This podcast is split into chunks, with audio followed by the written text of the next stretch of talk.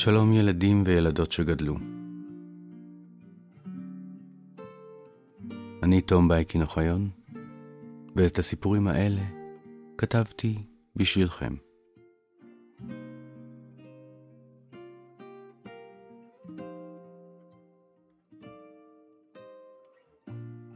גם אני לא יודע מה יהיה.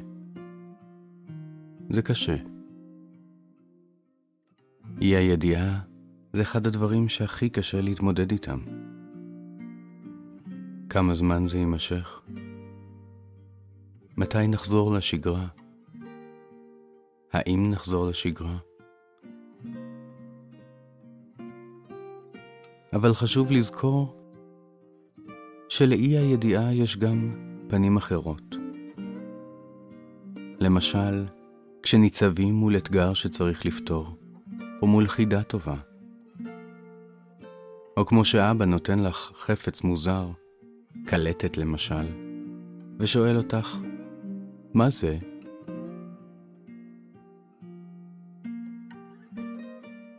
היא הידיעה, היא האימא של כל התגליות, ושל כל המסעות למקומות הכי רחוקים. האגדה הזאת מוגשת לכם. הסקרנים.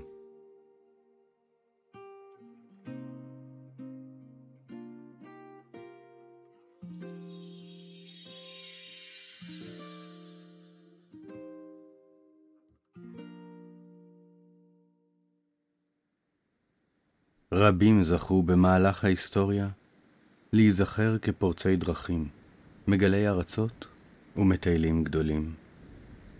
כיום, כשיש לנו מפות מפורטות של העולם, ואפילו צילומי לוויין של מקומות שבהם לא דרכה רגל אדם, קשה לזכור שפעם העולם היה, ברובו, בלתי ידוע. אגדה זו תספר על אחד האנשים המשפיעים ביותר על גילוי העולם, למרות שכמעט אף פעם לא יצא ממולדתו, פורטוגל.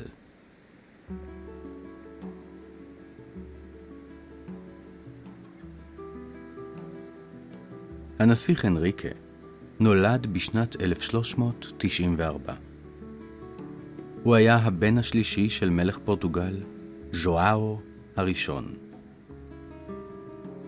מכיוון שהיה הבן השלישי בשושלת, ידע שהסיכוי שיום אחד הוא עצמו יהיה למלך קלוש מאוד.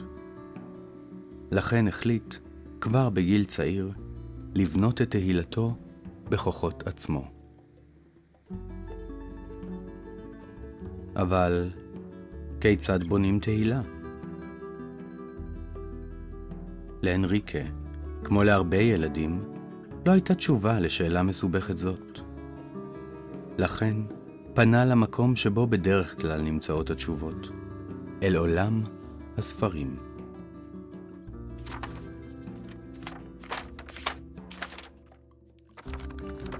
שני סוגים של ספרים אהב במיוחד.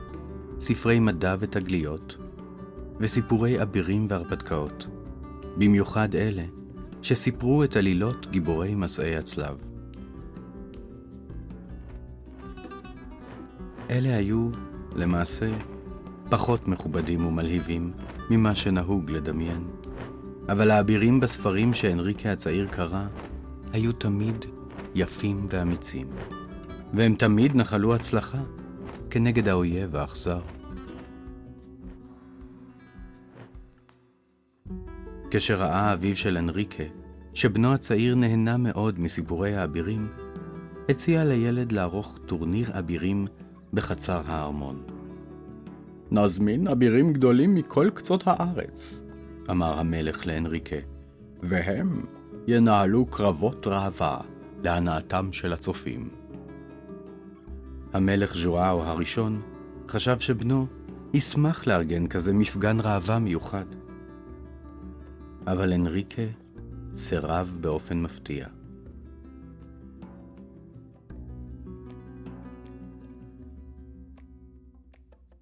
הצגות ראווה הן לא אמיתיות.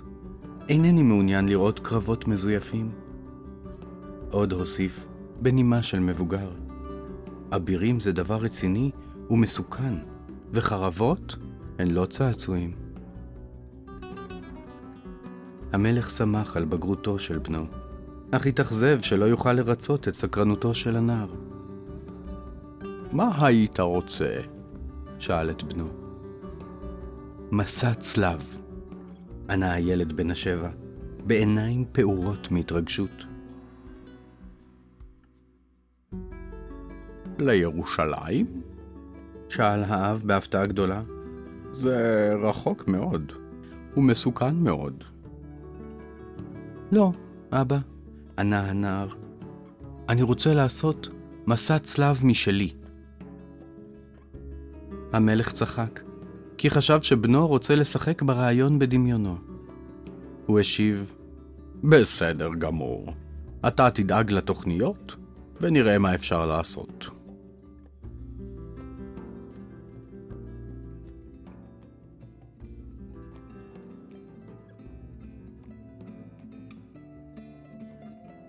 המלך חשב שבזאת נגמר הסיפור, ואכן זמן רב לא שמע מבנו מילה על הרעיון.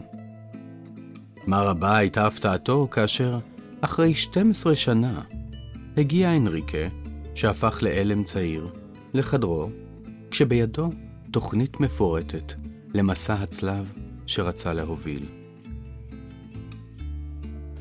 מסע ימי מעבר למצר גיברלטר אל תוך יבשת אפריקה. שם תכנן לכבוש עיר נמל מוסלמית בשם סעוטה, מתוך אמונה שכיבוש של עיר מוסלמית בידי חיילים נוצרים יוכל להיחשב מסע צלב. אנריקה לא הסתפק בזאת, הוא ביקש לצאת לצפון פורטוגל, לעיר הנמל פורטו, ושם להקים מחנה אימונים לאבירים. בית מלאכה לכלי נשק, ואפילו מספנה גדולה, שבה יבנה צי ספינות שיבטיח את הצלחת המשימה. המלך היה מופתע. מצד אחד, לא תכנן לצאת למלחמה בזמן הקרוב. מצד שני, תוכניתו של בנו הייתה מפורטת עד כדי שדומה היה שהיא עשויה אפילו להצליח. השניים דנו בנושא שעה ארוכה, והאב הופתע לגלות שבנו חשב על כל ההיבטים המורכבים של המבצע. לבסוף נשלח אנריקה הצעיר לעיר פורטו, בחסות אביו, שם יעבוד על הגשמת חלומו. התלהבותו של אנריקה הצעיר שלהבה גם את תושבי העיר פורטו, ובמהרה התגייסה העיר כולה לעבודות ההכנה. הם בנו ספינות מלחמה חדישות, חישלו חרבות ושריונות לאביריהם, ואימנו צבא מקצועי. כעבור שנתיים של הכנות, מצא עצמו אנריקה מפקד על צי מלכותי, בדרכו למסע צלב משלו.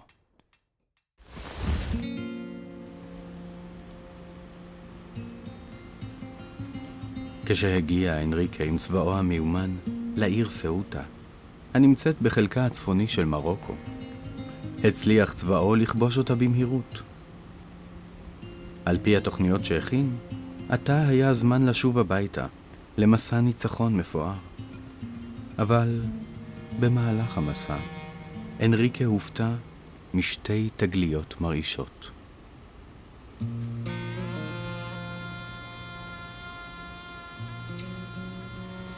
הראשונה הייתה שקרבות אמיתיים אינם דומים כלל למה שכתוב בספרים. בעולם האמיתי, מלחמות מביאות לא רק תהילה למנצח, אלא גם צער רב למפסידים. אבירים לוחמים אינם נותרים נקיים ויפים לאורך כל הקרב. הם מתלכלכים בדם ונפצעים מפלדה. שדה הקרב לא מתמלא בקריאות שמחה והלל, אלא בזעקות של יגון וכאב. איך יכולתי להאמין שכך נראית תהילה? חשב הכובש הצעיר. איזו תהילה יכולה להיות למי שגורם לכאב רב כל כך? למרבה המזל, התגלית השנייה עזרה לפתור את בעייתו. אנריקה גילה, בעיר סאוטה, עולם עשיר של תרבויות שונות. סוחרים נוצרים, יהודים, מוסלמים ואפילו הודים פעלו מעיר נמל זאת כבסיס למסחר בין יבשות אסיה, אירופה ואפריקה. הוא ראה שיירות גמלים חוצות את מדבר סהרה ומביאות בדים, ספרים וחפצים שונים מן העולם הערבי, וספינות מסחר ונציאניות יוצאות מן הנמל דרך הים התיכון עד להודו הרחוקה, ומביאות משם מאכלים, כלים ותבלינים שלא הריח בכל חייו בפורטוגל. כך ארכוש את תהילתי, חשב אנריקה הצעיר. לא בכיבושים ומלחמות, אלא במסחר עם העולם הגדול. עוד הוא חושב על כך, ובעיה חדשה צצה. הדרכים היבשתיות הגדולות, כמו דרך המשי, ונתיבי המדבר החוצים את הסהרה, היו בשליטתם של הסוחרים הערבים.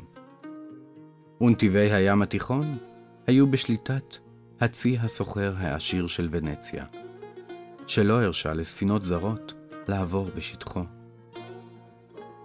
אין ברירה, חשב אנריקה, יש למצוא דרך חדשה להגיע אל המזרח. דרך שלא נמצאת בשליטתו של איש, שתאפשר לקיים מסחר בלי להיגרר למלחמות מיותרות עם מתחריו. אנריקה התייעץ עם חבריו הספנים, ואלה טענו שהדרכים הקיימות הן היחידות שאפשר לשוט בהן. מדוע לא נשוט לאורך חופי המערביים של יבשת אפריקה? נקיף את היבשת ונצא משם להודו? שאל. הספנים, משועשעים מרצונו הטוב של הבחור הצעיר, טענו שהדבר בלתי אפשרי. חופה המערבי של יבשת אפריקה פונה אל האוקיינוס האטלנטי, וגליו הענקיים של האוקיינוס שוברים את הספינות הצרות והארוכות. הספינות, הסבירו, מצוינות לשיט בים התיכון, אך ברגע שהן יוצאות אל האוקיינוס, הן מתפרקות לרסיסים מלחץ הגלים הגבוהים. בנוסף, הספינות במאה ה-14 הסתמכו על משב הרוח ועל זרמי הים. הרוח באזור קו המשווה משנה את כיוונה. וכך, הספינות אומנם יכולות להגיע עד לאמצע הדרך, לאורך חופי אפריקה, אבל שם הן מגיעות למחסום בלתי עביר. גם אם הרוחות יהיו לטובתנו, הסבירו הספנים, הרי איש מעולם לא שט בדרכים האלה. ולכן אין לדעת אילו מכשולים חדשים יחכו לנו. הם הסבירו להנריקה הנלהב שהרעיון שלו יפה מאוד, אבל בלתי אפשרי. הנריקה קרא המון ספרים בחייו, ולכן ידע שאין דבר העומד בפני הרצון. אם עכשיו אי אפשר, פשוט צריך מחקר, השיב להם בגאווה ונחישות. במשך שלוש שנים הקים אנריקה, בקצה הדרומי-מערבי ביותר של פורטוגל, מרכז מחקר שלא נראה כמותו מעולם. הוא זיהה שלוש בעיות עיקריות: מבנה הספינות, היעדר מפות מתאימות, ואי יכולתם של הספנים לנווט באוקיינוס הלא מוכר. בתום כמה שנות עבודה מאומצת, המציא מרכז המחקר של אנריקה ספינה מסוג חדש. הקרבלה. הייתה זו ספינה רחבה וקלה, שהייתה מסוגלת לעמוד בסופות הקשות של האוקיינוס מבלי להתפרק. לצד המפרשים המרובעים שבהם השתמשו הוונציאנים, היו לספינה גם מפרשים משולשים, שאפשרו לה לנצל את הרוח לתמרונים מהירים. הנווטים שיצאו ממרכז המחקר ידעו לנצל את הכוכבים לא רק כדי לדעת איפה כוכב הצפון, אלא אפילו, בעזרת חישובים מתמטיים מסובכים, לזהות את מיקום הספינה ביחס לקווי האורך של כדור הארץ. תחילה לא הבינו הספנים בספינות החדשות מדוע הנווט שלהם מחזיק מכשירי מדידה אל השמיים ומצווה פתאום לשנות את כיוונם. מה שאנחנו רואים היום כמדע פשוט, נראה להם מסתורי כמו כישוף.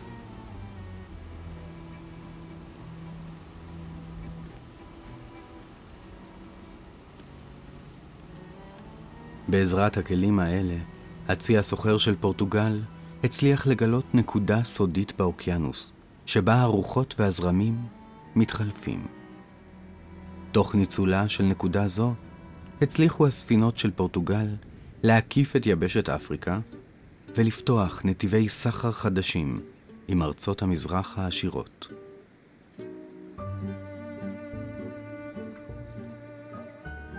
קרבלה אחת אפילו המשיכה בטעות יותר מדי מערבה, וגילתה כך את ברזיל. מסיבה זאת, מדברים פורטוגזית בברזיל עד היום. הודות לחזונו של אנריקה, פורטוגל הפכה לממלכה העשירה ביותר באירופה. ואנריקה, שכמעט לא יצא מפורטוגל מולדתו, זכה לכינוי אנריקה הנווט. ולתהילת עולם, כאיש שבזכות אמונתו בכוחו של המחקר, פתח את עידן התגליות הגדול בהיסטוריה של המין האנושי.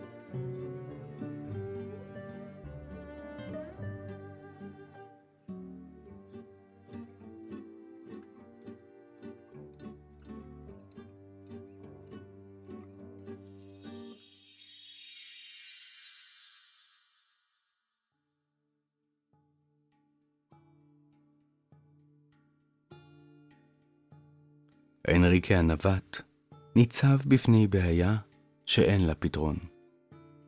לפחות ככה היא הוצגה בפניו. אבל לכל הבעיות אין פתרון, עד שמוצאים אותו. לפעמים זה דורש מחקר רב. לפעמים זה דורש לנסות משהו חדש. ולפעמים מגלים פתרונות בטעות.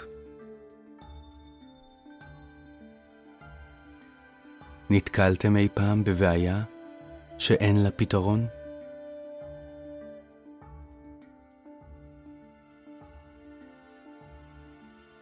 איך אתם חושבים שכדאי להתחיל לחפש פתרון לבעיה הזאת? אנחנו באגדות אמיתיות נמשיך להיות כאן לאורך כל המלחמה, עם אגדה חדשה בכל שבוע. אם יש אגדה מסוימת שהייתם רוצים שנספר, או אם אתם רוצים שנקדיש אותה למישהו מיוחד, תכתבו לנו בדף הפייסבוק של אגדות אמיתיות. ואם רק תסתכלו טוב טוב, תראו שכל אחת ואחד מכם הוא כבר גיבור של אגדה.